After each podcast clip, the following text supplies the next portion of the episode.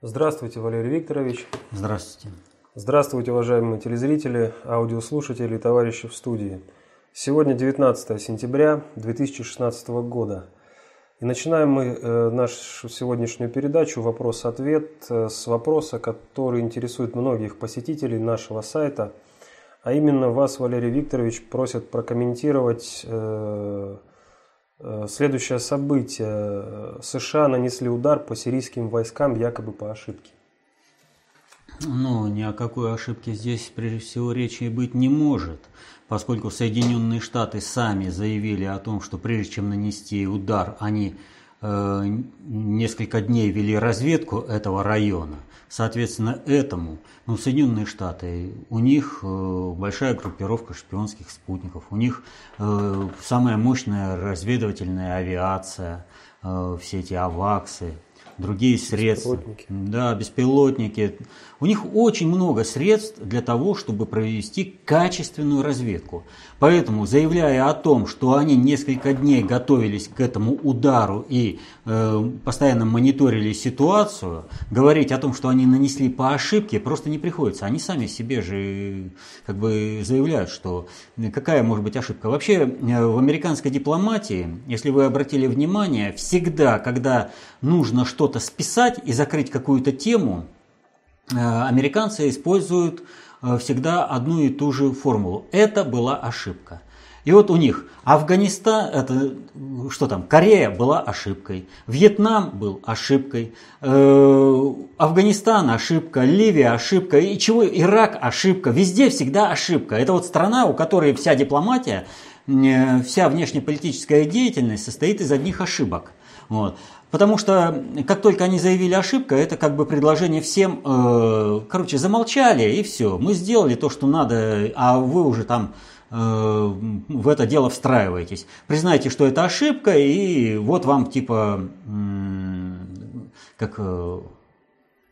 аргумент для того, чтобы вы продолжали обслуживать американские интересы на внешнеполитической арене. Вот и вопрос о том, зачем нанесен этот удар. Не могли американцы не знать о том, что удар нанесен по сирийской армии. Тем более, что они для этого привлекли и своих союзников. В частности, Австралия и Дания уже подтвердили свое участие в ударах по сирийской армии. Говорят, что они удары эти прекратили сразу, как только получили сообщение от российского штаба о том, что вы наносите удар по сирийской армии, а по сути они прекратили удары тогда, когда у них закончился боезапас. То есть они отбомбились, отстрелялись по полной программе и отправились. А как раз к этому времени и поступило сообщение для них, потому что, одно дело то, что оперативно среагировали здесь, военнослужащие сирийской армии и наши военнослужащие оперативно ответили. Но мы же знаем, как медленно идет информация в американских штабах, какие криворуки у них летчики. Они когда что-то сбрасывают, гуманитарный груз, который состоит из ракет ТОУ, да, то он попадает исключительно в руки ИГИЛ. Даже в Евфрате не тонет, там в ущельях нигде, в горах не пропадает. А прям конкретно и гуманитарный груз весьма интересный, который они сбрасывают. Так вот, вопрос-то, в общем-то, здесь другой. Если мы определим, в интересах чего, какое целеориентирование данной акции, мы точно поймем, куда и как направлено это действие. Ведь, казалось бы, смотрите, только что побили рекорд переговоров в Женеве, достигли соглашения. Часть этого соглашения американцы попросили не оглашать. Мы, конечно, заявили о том, что мы не понимаем мотивировку, почему не оглашать часть этого соглашения. Хотя мы для того и заключали это соглашение, чтобы оно было открытым. И Захарова, представитель нашего МИДа Захарова, она правильно об этом сказала. в чьих интересах тогда замалчивать? Это только в интересах ИГИЛ, Джабхат ан-Нусра и других террористических организаций, в общем-то, все, которые относятся, вот их можно называть общим словом ИГИЛ. Неважно там, какое название оно принимает, это чисто мимикрия такая для того, чтобы уйти из-под удара, решить какие-то политические вопросы, а никакой разницы между Джабхат ан-Нусрой или Сирийской свободной армией, с которой до последнего времени контактировали Соединенные Штаты, которые снабжали, нет, абсолютно нет. Путин в этом плане правильно сказал, что Соединенные Штаты стремятся вот такими действиями сохранить боевой потенциал именно террористов, оппозиции, так сказать, Асаду. Так вот, чего хотели добиться американцы? Чего они, какую цель они преследовали? И вот здесь уже на это, как говорится, на сей счет есть разные мнения. Вот. И вот, к сожалению, того, о чем я сейчас буду говорить, я опять не слышал от аналитиков ни с телевизора, нигде. Вот считается, что вот это действие направлено на то, чтобы выйти на конфронтацию с Россией в Сирии, и эта конфронтация должна привести к Третьей мировой войне. Такое, конечно, есть, но это находится в хвосте распределения, то есть если получится. А какая целевая задача вот этого нанесения этого удара? И почему именно 17-го был нанесен-то удар? Вот. Число-то, в общем-то, выбрано это совершенно не случайно.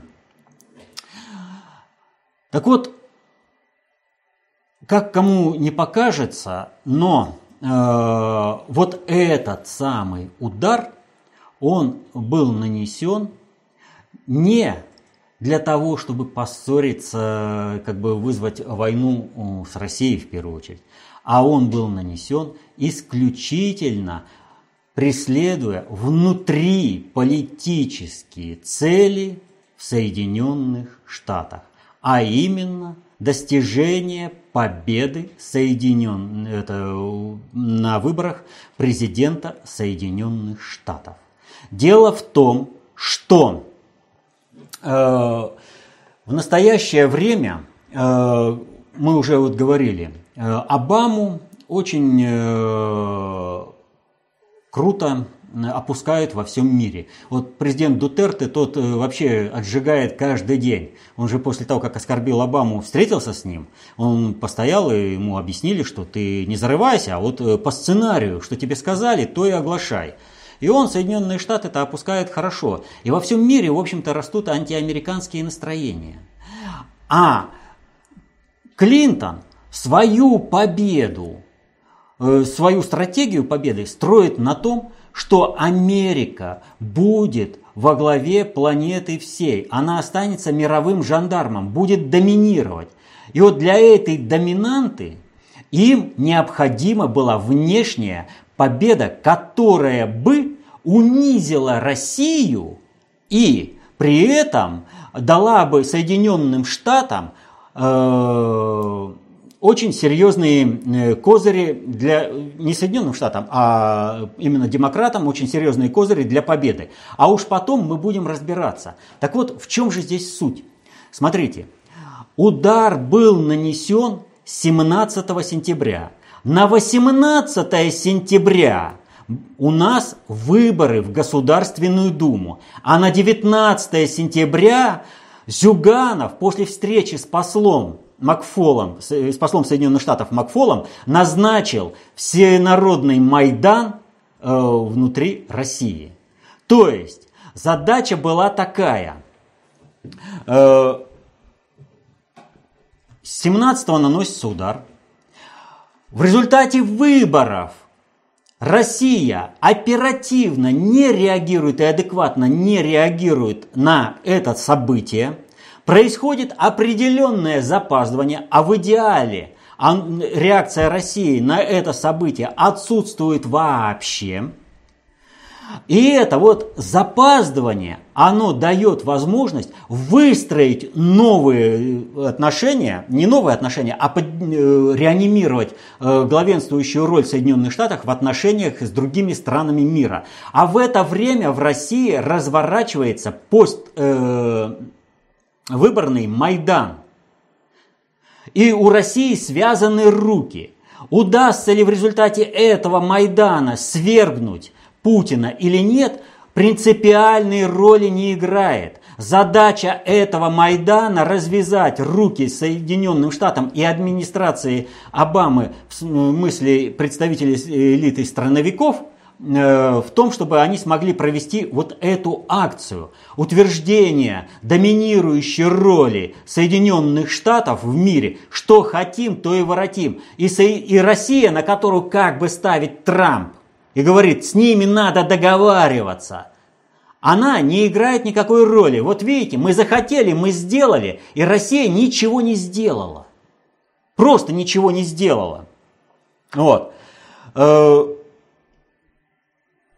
Дальше происходит страновая элита укрепляется, она побеждает. И здесь... Еще одна задача, которую преследует. Трамп говорил о том, что ИГИЛ создана Обамой и Соединенными Штатами. О том, что ИГИЛ является иррегулярной армией США, мы говорим на протяжении всего сирийского конфликта, как только ИГИЛ появилась. Но это мы говорили. И вдруг после этого удара об этом заявляет российский МИД. О том, что до этого у нас были подозрения о том, что как бы вы хотите спасти Ан-Нусру, да? А выясняется, что вы защищаете ИГИЛ. Это очень серьезное заявление. И это заявление в корень. Ведь дело вот в чем. Когда страновая элита победит на выборах президента, им нужно будет решать задачу управления миром. Задачу управления миром Соединенные Штаты с того времени, как появился из ниоткуда международный терроризм, решает всегда одним и тем же способом. Международный терроризм создает той стране, которая по каким-то причинам стало неугодно Соединенным Штатам, проблемы. Соединенные Штаты обращаются к этой стране с предложением решить эту проблему с международным террористом. Страна покупает у Соединенных Штатов помощь, и она покупает ровно до тех пор, пока либо эта страна полностью встроится в американскую политику, либо же прекратит свое существование. Ну, в общем-то, ничего нового. Бандитские разборки 90-х показали, как это делается. Одна банда приезжает, давит, другая предлагает, а все они ходят под одним. Так вот, ИГИЛ Соединенные Штаты создавали как средство давления на другие страны, не только в районе Магриба, Ближнего Востока, Средней Азии, но и в Европе, да и вообще по всему миру. И вот достигнуты соглашения в Женеве. О чем молчали? Ведь можно же было сказать чего-то, но Соединенные Штаты молчат. Более того, они нанесли вот этот удар. А этот удар предназначен для чего? Он предназначен для того, чтобы сорвать Женевские договоренности, поставить совершенно в иную плоскость все отношения России и Соединенных Штатов. И это бы им удалось, если бы не одно «но». Как только состоялся этот удар, Россия среагировала моментально и оперативно, адекватно. Тут же было созвано внеочередное экстренное совещание Совбеза ООН. И вот здесь мы столкнулись с очень интересной реакцией представителя Соединенных Штатов Саманты Пауэр в ООН. у нее случилась очередная истерика. Помните, в марте 2014 года, после того, как Крым проголосовал за воссоединение с Россией, у нее была истерика, она подлетела к Чуркину, орала: «Вы тут не имеете права вести себя подобным образом, вы проигравшая держава, вы не победители, вы не имеете права унижать Америку, шантажируя ее ядерным там оружием, это все унижает, это подрывает наш авторитет». Но среди всего прочего она там еще и заявляла о том, что без санкций Соединенных Штатов Чуркин, Россия, не имеет права говорить правду, которая вредит интересам США.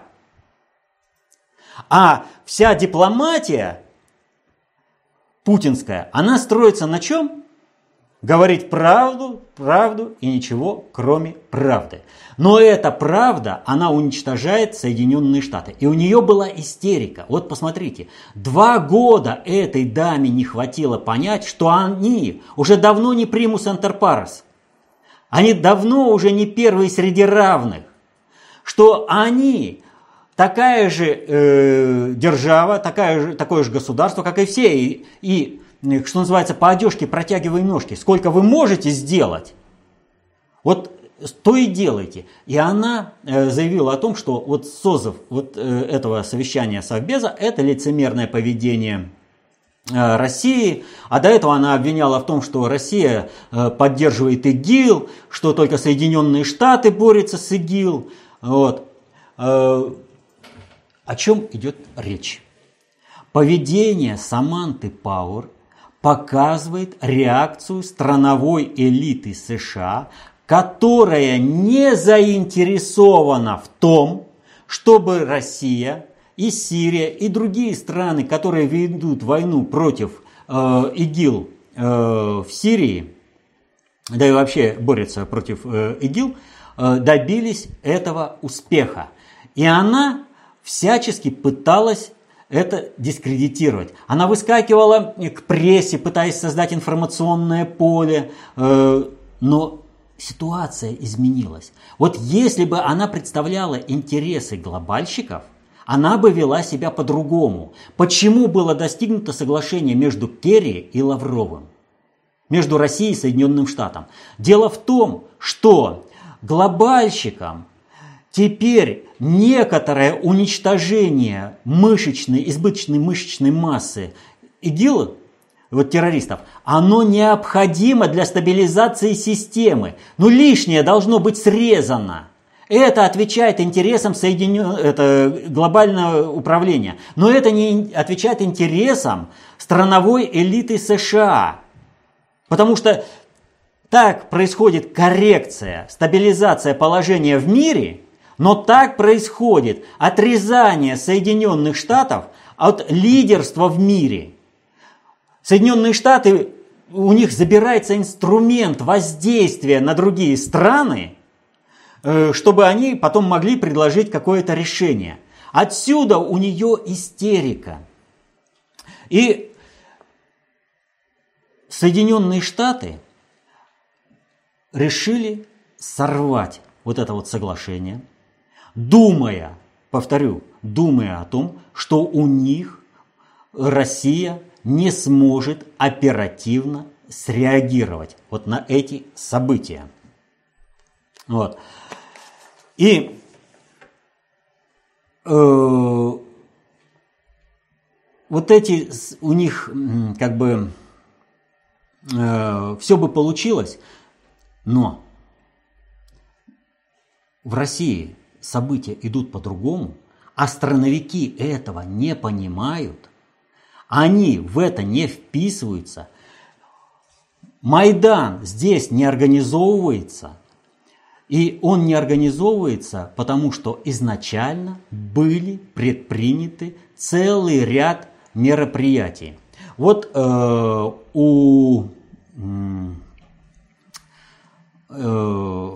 бывшего главы РЖД Якунина был такой аналитик Сулакшин.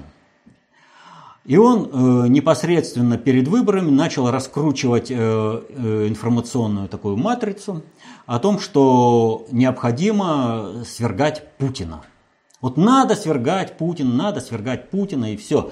И под это дело выходит. А КПРФ, заходишь на главную страницу КПРФ, символ вот этих оранжевых революций, кулак, да, который они там взяли в определенном обрамлении, сделали. Вот. То есть он сразу, Зюганов, заявил, что мы 19-го выведем народ на улицы, мы устроим Майдан. Еще выборов нет, у них проходит съезд по утверждению только кандидатов, что партия выходит на выборы, а он уже говорит, что 19-го мы выведем народ, мы будем свергать антинародную власть. Сразу, как только встретился с послом Соединенных Штатов. Вот. То есть... страновая элита США, она на что-то рассчитывала.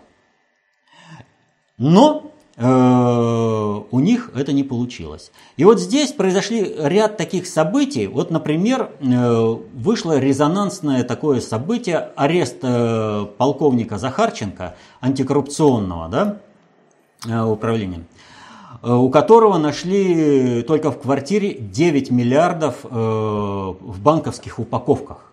Валютой. Вообще надо сказать, что в этом деле все не очевидно. И там надо разбираться. Но то, что вот эта валюта могла послужить общаком, с которого бы оплачивались неизвестные снайпера, активисты-майданщики, русские националисты типа Мальцева и прочие, вот это может быть. Особенно учитывая тот факт, что в своей коррупционной деятельности этот Захарченко был замкнут на структуру того же самого Якунина. Он для него работал, он их деньги отмывал. И вот если бы было принято решение проводить Майдан именно со стороны, как минимум, страновой элиты США, то есть организовывать государственными средствами, да, Соединенных Штатов, то вот в этом общаке не было бы необходимости. Вернее, была бы необходимость, но он не был бы так активирован, он не был бы так заготовлен. У нас все-таки не Украина, вот. У нас все-таки существует государство. И вспомните, даже в 2012 году, когда нужно было оплачивать болото, нужно было оплачивать бойцов, там, хулиганов майданных и вообще вот это, весь этот протест, он оплачивался, деньги изымались каким образом? Пономарев идет в кассу Сколково, там официально получает деньги за лекции, и эти деньги он несет и оплачивает Майдан. Пономарев был, конечно, не один, засветили одного. Но вопрос заключается в том, что даже в 2012 году мы были достаточно сильным государством для того, чтобы не возиться с вот таким наликом, с таким налом, чтобы не светиться. А значит, если это так, и эти деньги действительно были предназначены для Майдана, то это было условие. Вы совершаете государственный переворот сами. Мы не имеем возможности помогать вам сейчас. Это потом, когда у вас начнется уже полная дестабилизация, мы будем грузить доллары бочками и отправлять вам их на самолете. И тогда бы на всех упаковочках стоял бы штамп одного банка, а не разных. А здесь этот общак собирался по крупицам. Он готовился. И повторю, судя по всему, даже страновая элита не решилась пойти на конфронтацию с глобальщиками, имеется в виду страновая элита Соединенных Штатов, и она использовала подпиндосников в России и такого знаменитого, этого, кто он называется, теоретика в области глобализма. Ну, помните этот, даже на школьный уровень-то реферат не тянет, на уровень школьного реферата не тянет та программная статья Якунина «Глобализация и капитализм», по-моему, она называется. Ну, вообще шедевр написано. Ну, если они такие вот, ну, вот Там Айкунин показал собственную меру понимания. Кто с ними будет всерьез работать? Их просто вот бросили и сказали, сделаете, получится, хорошо, не получится, а мы с вами никак не связаны. Мы с Путиным ссориться не будем. Сможете что-то сделать? Ваш успех. Мы вас отблагодарим. Стенки последними поставим. Засветитесь в унитаз, сольем, да? А засветитесь, мы с вами вообще не связаны. Поэтому... Мало того, что страновая элита уже не умеет работать на уровне глобальной политики, имеется в виду страновая элита Соединенных Штатов, не умеет работать на уровне глобальной политики, как это делает глобальный предиктор во всем мире, организовывая различные революции, так еще и оперлись на подпиндосников, которые для них солнце всходит в Вашингтоне, они вообще ничего не знают, и им и знать ничего не надо. С нами Вашингтон, который все решит. Нас он вытащит. Вот. Так что очень большая вероятность того, что деньги действительно были заготовлены для оплаты уличных активистов, неизвестных снайперов и всех прочих, но делали это подпиндосники, которые делали государственный переворот на свой страх и риск. И поэтому весьма интересное поведение Жириновского. Тот ни комментариев не давал, маневрировал с тем же Мальцевым, вот, и держался-то, в общем-то, государственной так линии, а там, а куда выведет? То есть, в принципе, все знали, что государственный переворот готовится, но Жириновский понимал очень шаткость и маловероятность реализации этого переворота. Но на всякий случай мосточек всегда перекидывал, всегда с ними там находил контактик. Вот. Ну, потому американцы не наносили удар, точнее, нанесли 17 сентября, не дождавшись 19-го, вот под эти события все. Да. Вот смотрите, 19 сентября начинается полномасштабная имплементация договоренностей. То есть наш военный совместный центр, происходит обмен данных, где находится ИГИЛ, где не находится ИГИЛ. И тогда американские летчики, даже если бы вот американская сторона сказала бы, не, мы с русскими делиться не будем, мы им наши координаты наших игиловцев не сдадим. Но Россия же на основе своей авиационно-космической разведки и войсковой разведки, предоставляет свои данные, и тогда Соединенные Штаты, летчики Соединенных Штатов наконец-то криворукие начинают летать нормально и бомбить ИГИЛ. Вот этого нельзя было допустить, чтобы собственные американские институты бомбили бы, ну, понимаете, одна армия США бомбит другую армию США, в нее вложились. И здесь они поспешили, им нужно было это сорвать. И вот американцы, страновая элита США сотворила это дело. Но они же крутые, они же все понимают, они же могут управлять миром. А что же сразу-то произошло? В Нью-Джерси сразу взрывы, в Нью-Йорке взрывы, еще найдены взрывные устройства. Человек там бегает. С ножом орет Аллах Акбар, спрашивает, ты мусульманин? Нет, начинает их резать. Другой просто начал стрелять по толпе, убил там двух. Понимаете, у них сразу начались проблемы. Какие бы страновики не были бы идиоты, но кандидат в вице-президента от Демократической партии, то есть от страновиков, не сама Хиллари Клинтон, а ее вице-президент тут же выходит и говорит, это была ошибка с авиаударом, мы раскаиваемся, все неправильно, мы будем выстраивать, мы надеемся на хорошие отношения России, которая не выйдет из переговорного процесса мирного урегулирования, мы готовы работать в этом плане на искупление. То есть на них надавили так и им сказали, вот через это, вот что произошло, ребята, вы взорвались. Если так дело пойдет, то гражданская война в Соединенных Штатах начнется раньше, чем состоятся президентские выборы. Больше с вами никаких игрушек нет. Вот как дело обстоит с этим авиаударом. И это далеко, как бы не весь спектр. Но как Почему до сих пор на этом не строится аналитика, не показывается? Ведь на этом уже надо строить государственную политику. Соединенные Штаты сейчас находятся в очень уязвимом положении. Глобальщики вписались за Россию, сломали, страновики извинения принесли и готовы теперь уже, как говорится, куй железо пока горячо. Где аналитические центры? Почему нет действий? Что, Россия не может действовать одновременно с выборами? Может. Выборы депутатов в Государственную Думу, а это государственный аппарат. У нас президент на месте, вице-премьер на месте, премьер-министр, прошу прощения. Вот. Все, работать надо, но только надо понимание процессов-то. Что произошло, как произошло и куда действовать, каким образом действовать. Здесь открыто все. Фактически, вот этим авиаударом страновики сами себе сломали все, что только могли. Они подставились по полной программе.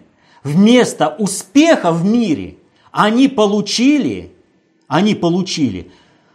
шикарнейший удар по своему престижу. Вы что думаете, просто так Австралия с Данией заявили, а мы участвовали в этом ударе? А кто нас обманул? Кто сказал, что там игиловцы? Соединенные Штаты. На этом строится отстраивание государств от диктата Соединенных Штатов. И все смотрят на Дутерте, который опускает Соединенные Штаты. Продолжает их опускать и требует. Вон отсюда американские базы с Филиппин. Не нужны вы здесь. Более того, оппозиция, которую поддерживают США, выгнала из сирийского города Эль-Рай американский спецназ. Вот! Значит, это тоже идет в рамках. Ведь надо быть полным идиотом, чтобы вот сначала происходит вот это событие, когда отстраиваются американцы от управления миром, когда оппозиция, которую они сами взрастили, делается это спектакль, что они выгнали этот спецназ американский, но как это во всем мире воспринимается? Их выгнали, их опустили, понимаете? И они наносят удар. А что теперь-то происходит? Соединенные Штаты вышли на военную конфронтацию с сирийской вооруженной оппозиции, которая противостоит Асаду, на вооруженную конфронтацию. Зачем сирийской армии сбивать теперь американские самолеты? Зачем входить в конфронтацию российским ВКС в Сирии, когда это будут эффективно делать сирийские оппозиционеры, которые взрастили сами американцы, причем будут делать американскими же ракетами? Понимаете? Вот как вот так вот подставиться? Вот произошло событие, а они все равно пошли на этот удар. Они все равно подумали, что в России все равно будет вот запаздывание реакции. Ну хотя бы день, ну два, ну какое-то запаздывание. Понимаете? Вот наступают на одни и те же грабли. В войне 8-го года, 888, у них тот же сценарий, но не сработал он. Не сработал. Путин из Пекина среагировал и сделал все как надо. Хотя Медведев, в общем-то, в сценарии был. А здесь и Медведев не в сценарии. А они все равно, вот, уже раз сценарий-то не сработал, а они все равно ведут генеральное наступление на грабли. Там, значит, Саманта Пауэр ведет себя совершенно неподобающе, и весь авторитет Соединенных Штатов рушится в результате этого. Здесь они себе рушат. Они не понимают глобальной политики. И они раз за разом совершают ошибки. У них, понимаете, какая ситуация? Они вступили в фазу, которую незабвенный Виктор Степанович Черномырдин назвал. Хотели как лучше, а получилось как всегда. Потому что глобальной политики не понимают. А раз не понимают глобальной политики, то и внутренняя, и внешняя политика, они вписаны в ту глобальную политику. И все твои результаты-то будут, соответственно, глобальной политики, а не тому, что ты планируешь на основе, даже если ты гений геополитики, как, например, Бжезинский, да? Где у него это было? Мы построим наш мир на обломках России, как там, за ее счет и на зло, нет, как же это, против России, да? Вот. А теперь, а вот Россия, понимаете ли, такая сильная, надо как-то вот находить контакт, иначе мы нам, Соединенным Штатам, не выжить. Но ты же обеспечивал аналитическую, с тобой же носились, великая шахматная доска и все прочее. Ну все же прекрасно, ну как вот все, геополитики этого не видели. Всей пустоты его писанины. Для того, чтобы увидеть, что Бжезинский был пустышка, нужно было знать простую вещь. Концепцию общественной безопасности достаточно общей теории управления. Прочитал и понятно. Человек поет с чужого голоса сценарий, который не знает и не понимает. И вот раньше-то Соединенных Штатов почему получалось? Потому что они были инструментом глобального предиктора. Через них проводилась глобальная политика. Они чему-то там научились. Это вот как медный пятак, там поговорка тоже есть. Медный пятак серебряным рублем потерся, сам немножко заблестел. Вот и они так. Вот в одном кармане там потерлись и думали, что они что-то освоили. Ничего они не освоили, они ничего не понимают. Им дали вот всем этим геополитику. Ну и сидите в своей песочнице, не мешайтесь под ногами. Вот они не мешаются. А каждое их действие приводит к тому, что сопутствующий ущерб превышает достигнутую выгоду. Вы упомянули выборы в США. И вот у Алексея Белозерова вопрос по предвыборной кампании. Дональд Трамп дал интервью телеканалу Russia Today, по телефону отвечая на вопросы сотрудника СМИ Ларри Кинга, который ведет шоу «Политик Кинг». После этого последовали комментарии Обамы, где тот сказал, что для Трампа Путин – это образец для подражания. При этом Трамп таких слов не говорил, а Обама процитировал «Нью-Йорк Таймс». Собственно, вопрос, зачем Обаме понадобилось цитировать это издание «Страновиков», про степень адекватности которого вы уже говорили, когда сам Обама имеет степень понимания, в общем-то, повыше. Или таким образом через такую критику идет дальнейшее опускание страновых элит и накачка рейтинга Трампа? А вот вывод правильный, а рассуждение неправильное. Значит, о чем идет речь? Я постоянно, практически чуть ли не в каждом вопросе-ответе, в выпуске вопрос-ответа говорю, что самыми знаковыми газетами глобальной политики являются «Нью-Йорк Таймс», «Financial Times», «Süddeutsche Zeitung». Самыми знаковыми. А здесь она издание «Страновиков». Ну, это... И о чем идет речь? Смотрите, Трамп дает интервью Ларри Кингу. Ларри Кингу. Russia Today. Russia Today стала, в общем-то, знаковым таким...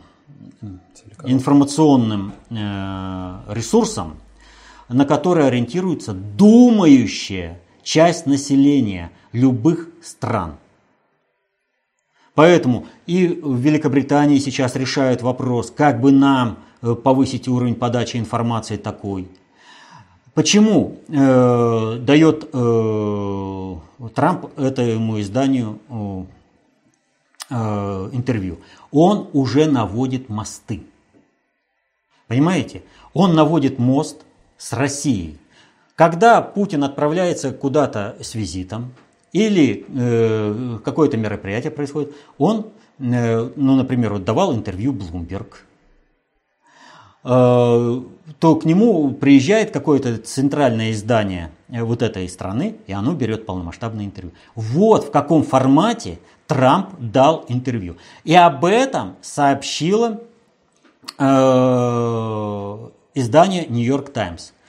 Вот обратите внимание, сейчас издания типа «Нью-Йорк Таймс» и наиболее знаковые политики мира заявляют о том, что Путин является для них примером дееспособного политика, отстаивающего интересы своей страны.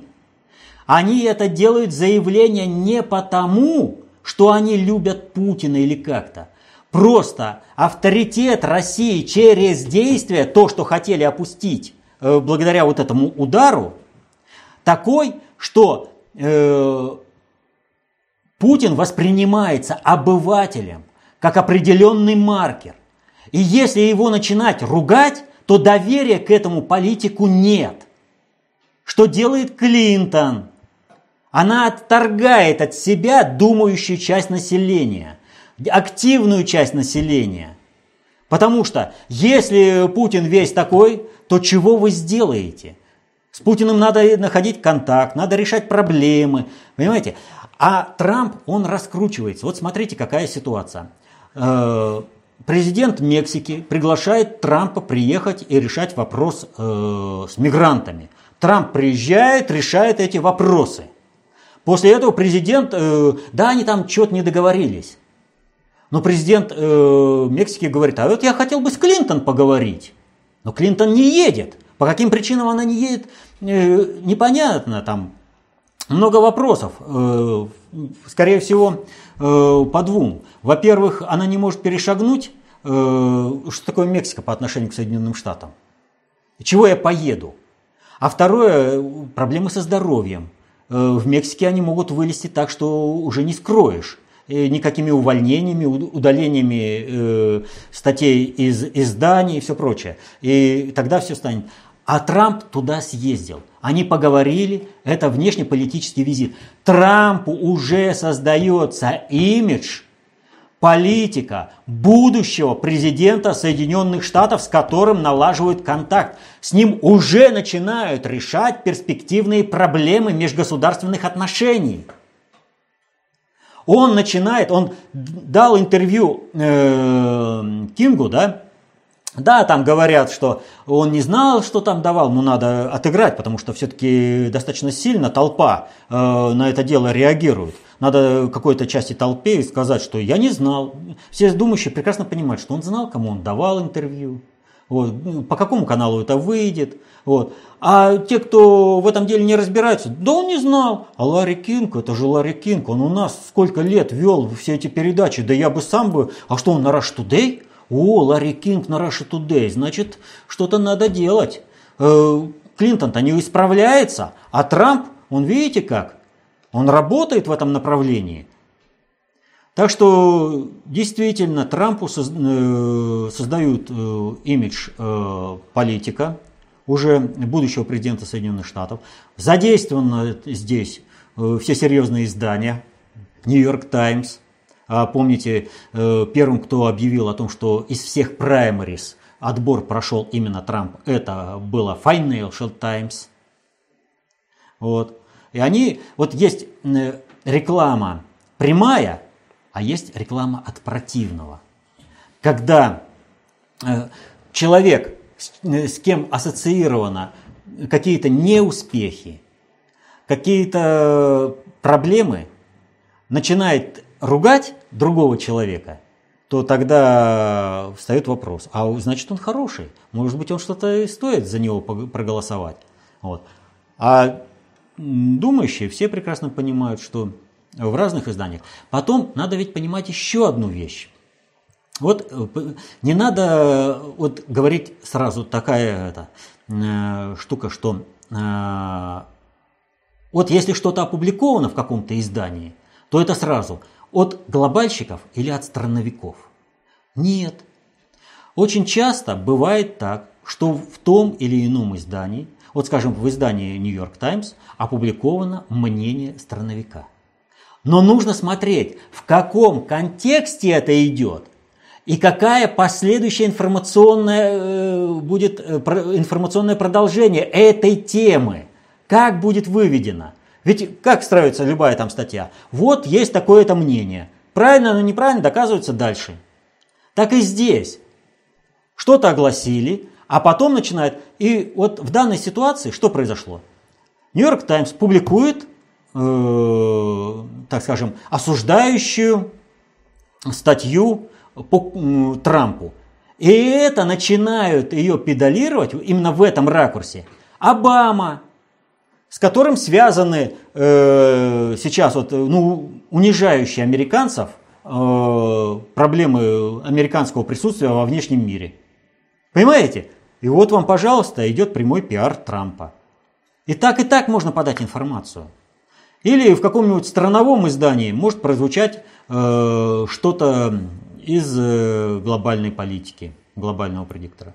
Тут просто надо вот эти вот вещи смотреть в комплексе. А не нужно говорить, здесь публикуется только хорошее или там крутое, да, здесь только вот плохое или там какое-то. Нет. Если так будет, то не будет никакого управления. То есть будут потеряны все рычаги управления.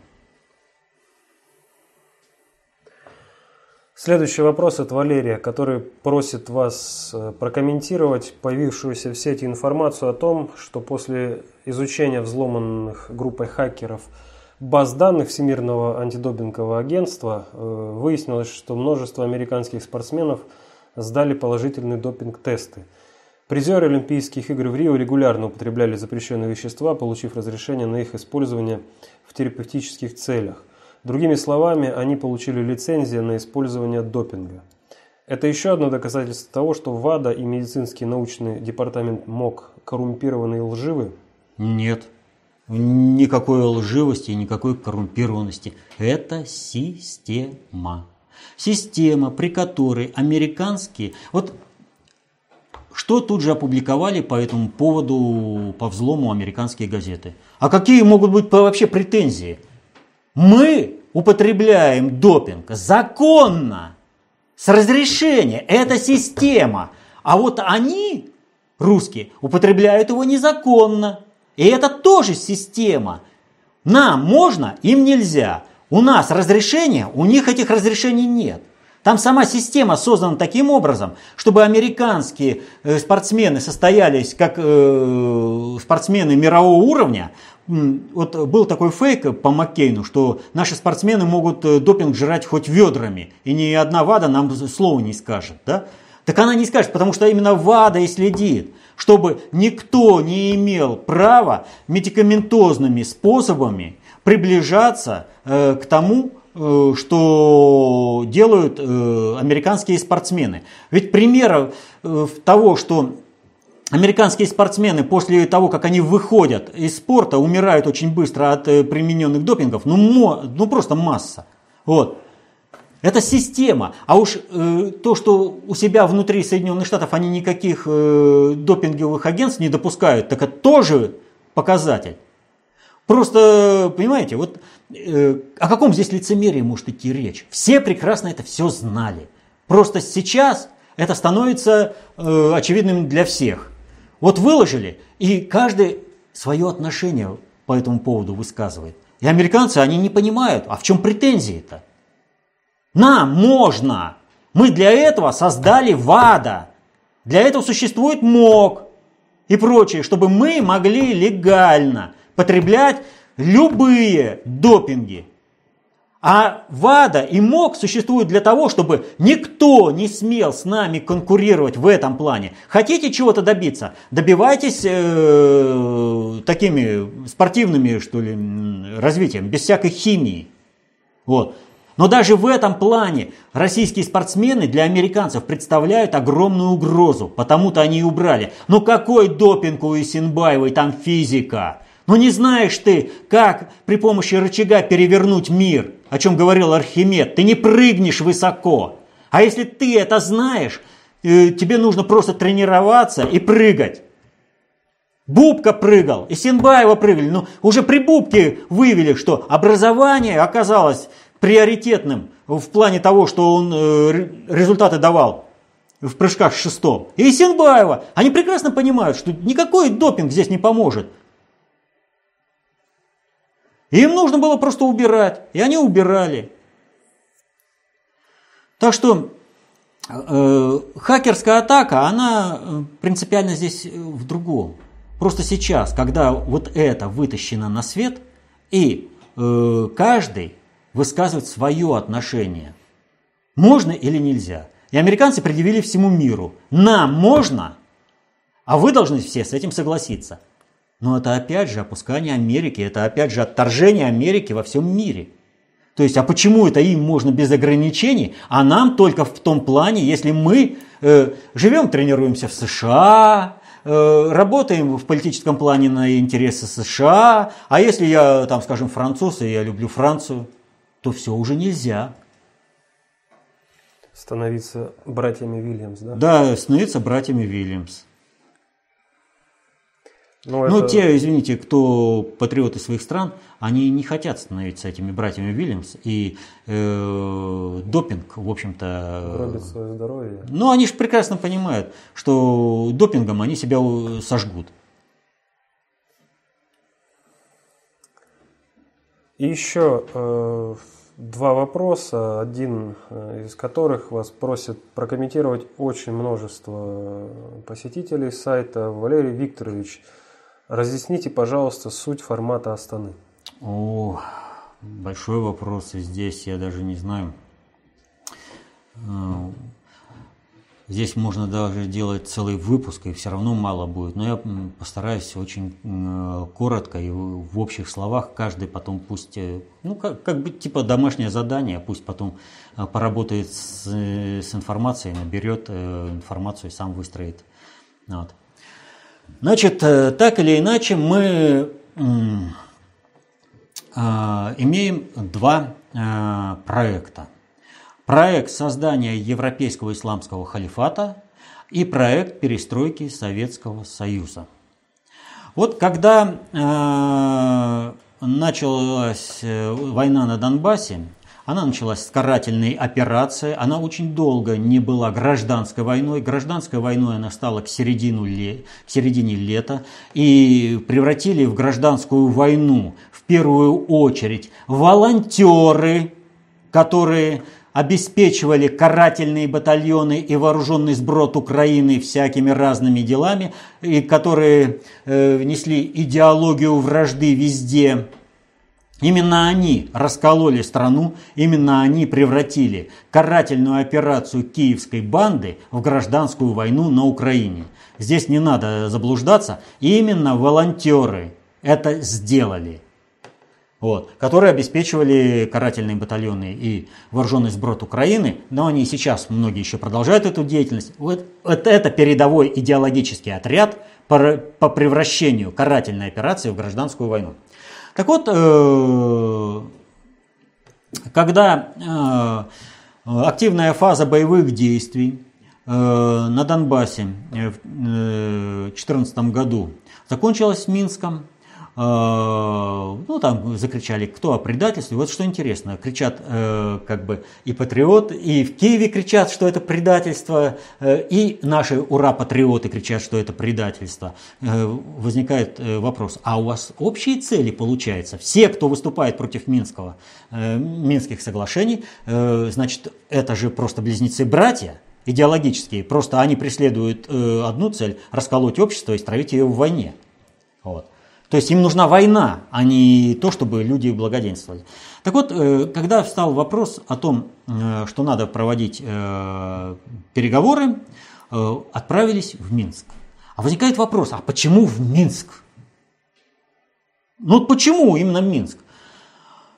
А ответ-то простой. Именно в Минске есть рабочая группа ОБСЕ. А почему она в Минске? И почему эта рабочая группа всем этим занимается? Она, например, занимается Нагорно-Карабахским конфликтом, она контактами между Азербайджаном и Арменией занимается. Почему?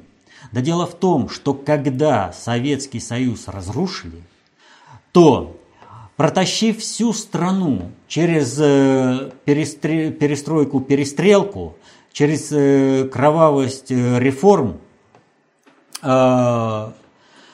сохранялся агитпункт марксизма – это Белоруссия. Он существовал чисто на содержании России.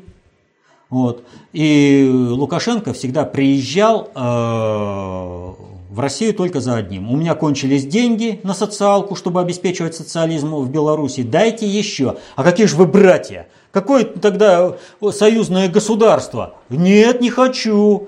Деньги? Тогда будем говорить дальше о союзном государстве.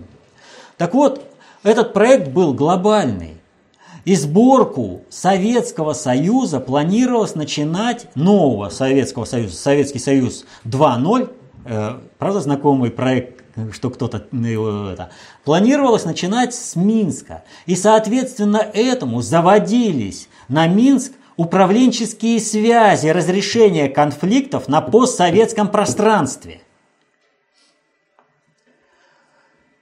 Но когда встал о том, что нужно двигаться дальше, я сказал о том, что нужно выходить на формат Астаны. Но сказал это не я. Впервые это прозвучало от Назарбаева и Путина, которые говорили о том, что формат Астаны подразумевает включение в переговорный процесс представителей Донецкой и Луганской республик. Раз киевская банда представлена, значит, должны быть представлены и Донецкой и Луганской республики. Но не в этом суть формата Астаны. Возвращаемся немножечко назад. Я сказал, что есть два глобальных проекта. Перестройка Советского Союза 1.0 на Советский Союз 2.0 и создание Европейского исламского халифата. Вот мы говорили неоднократно о том, для чего существует ИГИЛ. Мы говорили о роли Турции в этом процессе. И вот сейчас мы наблюдаем очень интересный процесс. Это развитие конфликта между Саудовской Аравией и Ираном. Причем в этом конфликте Иран поддерживает та же самая газета, например, «Нью-Йорк Таймс», которая опубликовала очень большую статью-интервью о том, что с мракобесием Саудовской Аравии надо заканчивать, что уже ни в какие ворота это не лезет. Нужно другой цивилизованный ислам. О чем идет речь? Мы говорили о том, что Турция должна была выполнить роль государство Тарана, Третьего Рейха, которое приведет войну ИГИЛ на территорию Европы. А после этого, когда будет установлен правильный ислам, туда придет Иран. Но мы же говорили о неоосманской империи какой-то, да? Об объединении тюрок вокруг Турции. Так вот, в чем здесь суть? Глобальный проект создания Европейского исламского халифата предпринимался уже, в принципе, дважды. Он сначала через Магриб, Испанию, предпринимался на основе арабов, а через Турцию, через Южную Европу и Австрию, до Вены ведь доходили, на основе тюрок. Ни тот, ни иной халифат сейчас невозможен. Новый халифат строится на основе персов. Вот о чем идет речь. Не между суннитами и шиитами, а между тем, кто будет курировать исламский проект в будущем. Саудовская Аравия, арабы должны уйти, тюрки должны уйти, а должны прийти персы, которые принесут правильный ислам. И поэтому суннитов, Саудовскую Аравию и ИГИЛ так крепко связывают, что игиловские бойцы... Они самолетами то воюют в форме армии Саудовской Аравии против йеменцев, то они, тапочники, воюют против Сирии и Ирана. Плотно связывают Саудовскую Аравию с ИГИЛом. Разгром ИГИЛ – это разгром Саудовской Аравии. Но попутно граница и... кто называется, Турция. Но тюркоязычное население, оно должно как-то оформляться. Вот когда Нурсултан Абишевич вступил в конфронтацию со страновой элитой США, которые купили канализацию Алматы и потребовали, чтобы политика Казахстана была полностью вписана в политику Соединенных Штатов, чтобы Соединенные Штаты здесь распоряжались как на своем заднем дворике.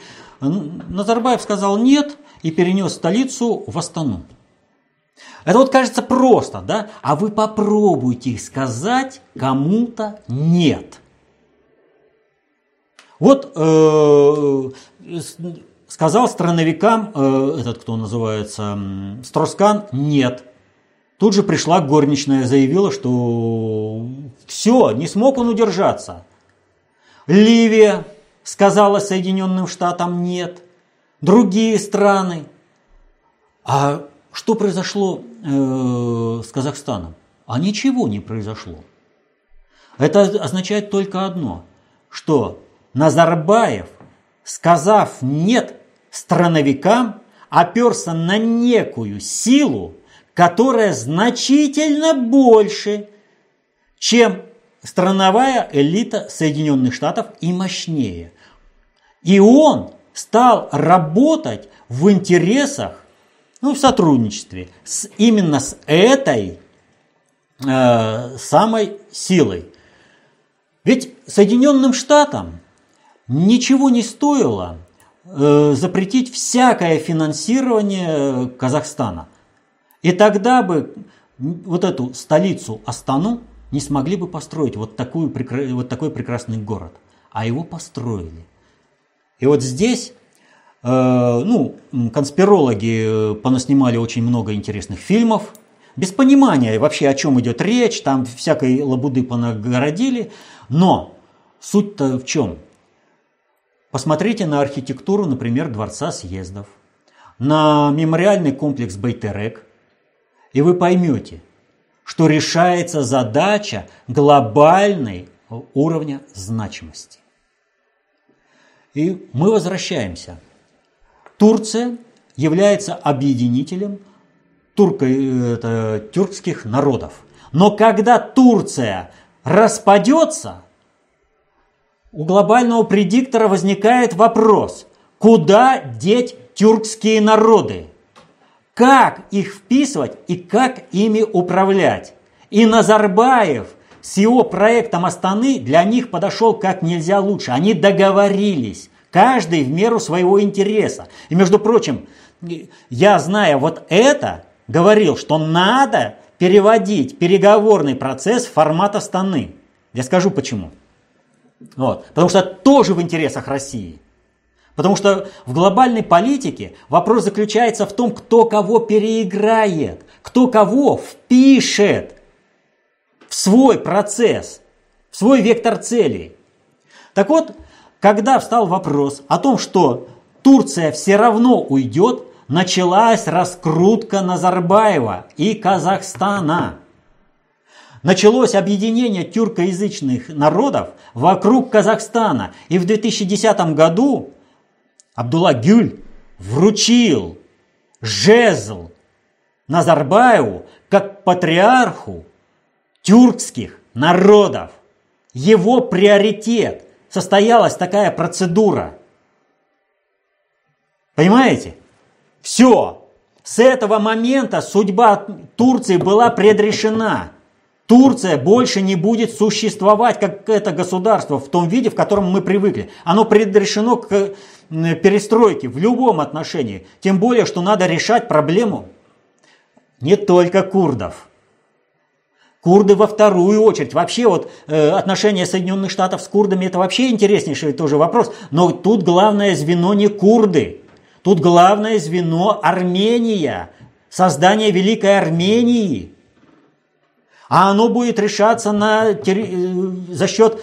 Не сможет проект Великой Армении решиться, пока существует современное государство Турция. Глобальный предиктор работает на опережение. И теперь тюрки должны быть объединены на Казахстан. Когда же я говорю о том, что нам во многих вопросах нужно переводить в формат Астаны, это означает, что нужно входить в управленческие процессы этого объединения тюркских народов, чтобы этот процесс не шел каким-то боком. Нам предстоит объединять новую вот эту территорию. И как мы будем вписывать? Каким боком? Понимаете? От этого зависит, какие отношения будут с этим проектом, как он будет вписан. Тем более, что вот этот проект, вот объединение тюркских народов, это определенный стабилизационный механизм по отношению к Китаю и его шелковому пути.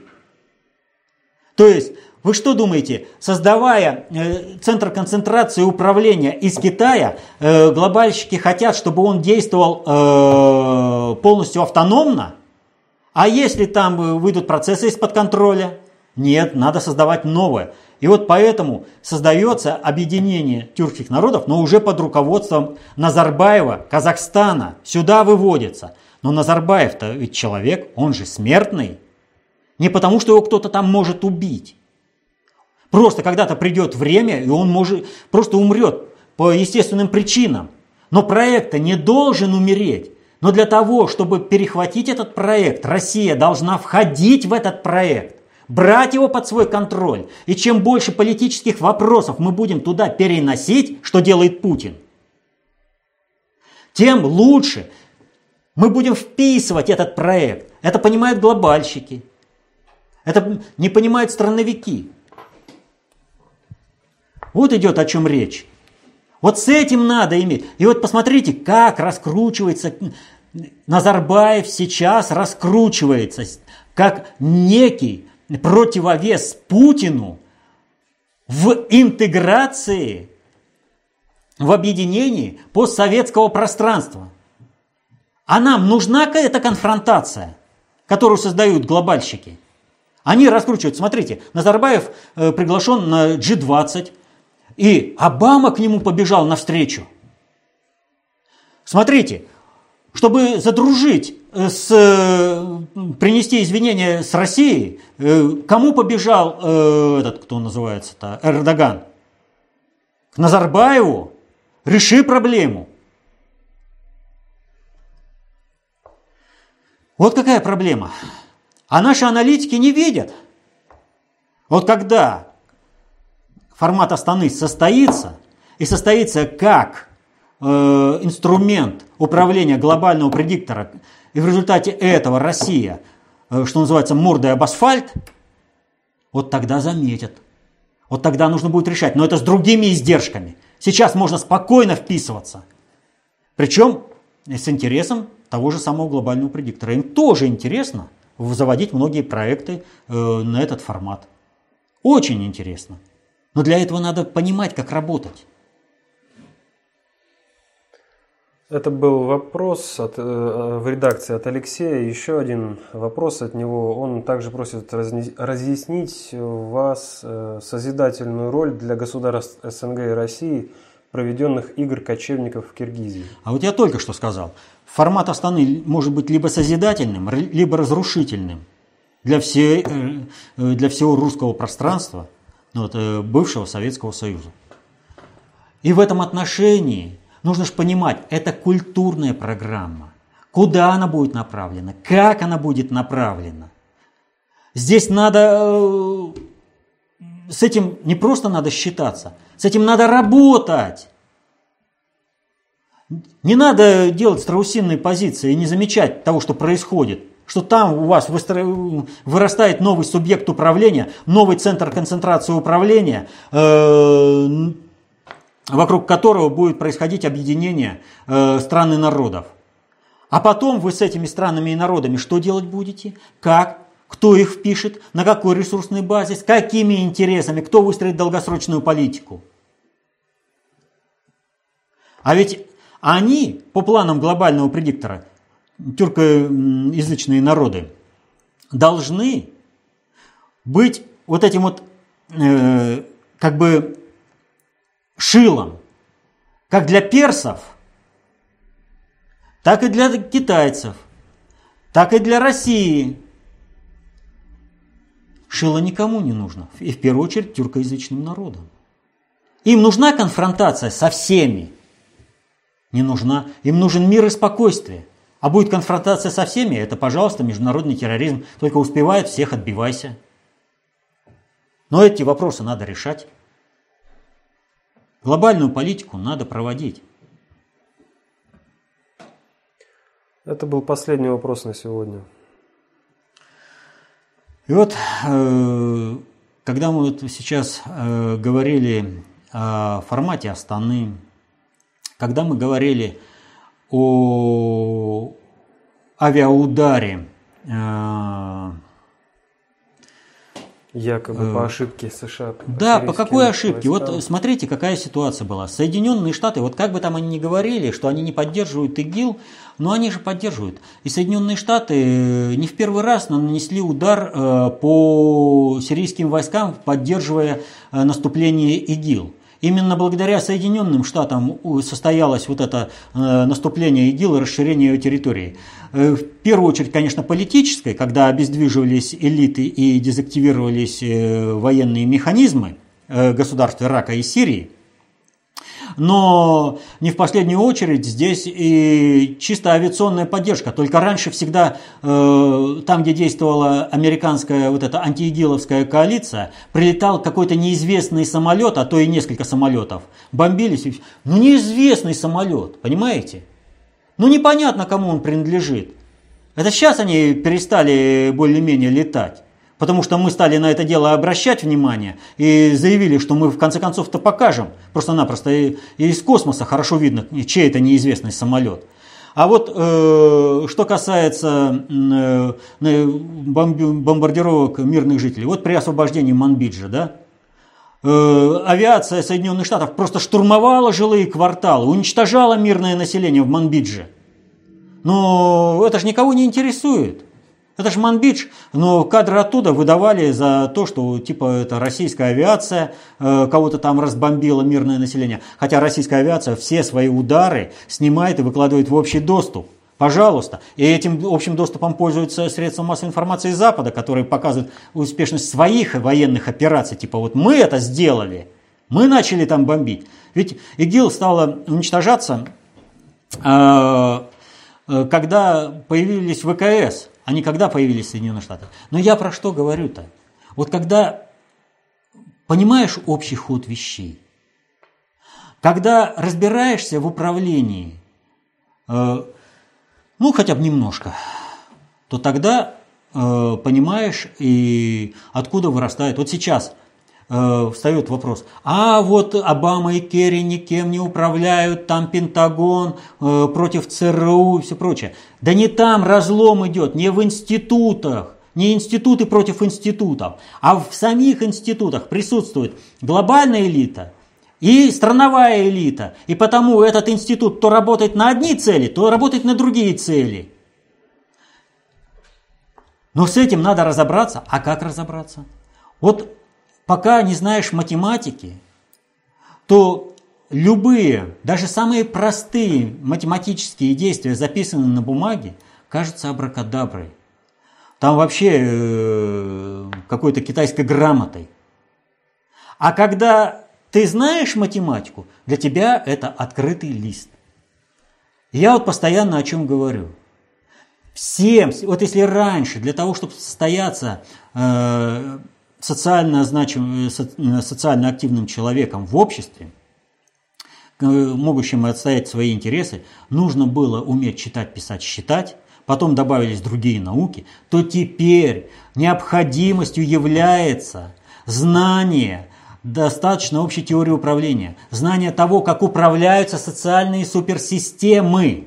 Если этого не будет, никто не сможет отстоять свои интересы. Всегда будет. Хотели как лучше, а получилось как всегда.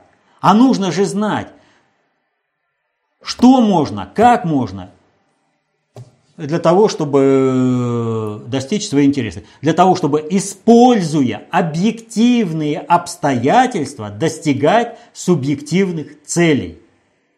Понимаете?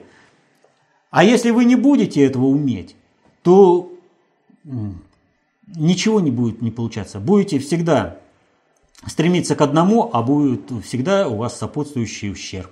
Вы всегда будете не вовремя вписываться в процессы, будете расходовать свой ресурс для стабилизации других систем. Нужно знать, как управляется суперсистема. А для этого нужно знать концепцию общественной безопасности, достаточно общую теорию управления. Только там изложены в открытом доступе эти знания. Помните, знания – власть. Берите эту власть в свои руки. До следующих встреч.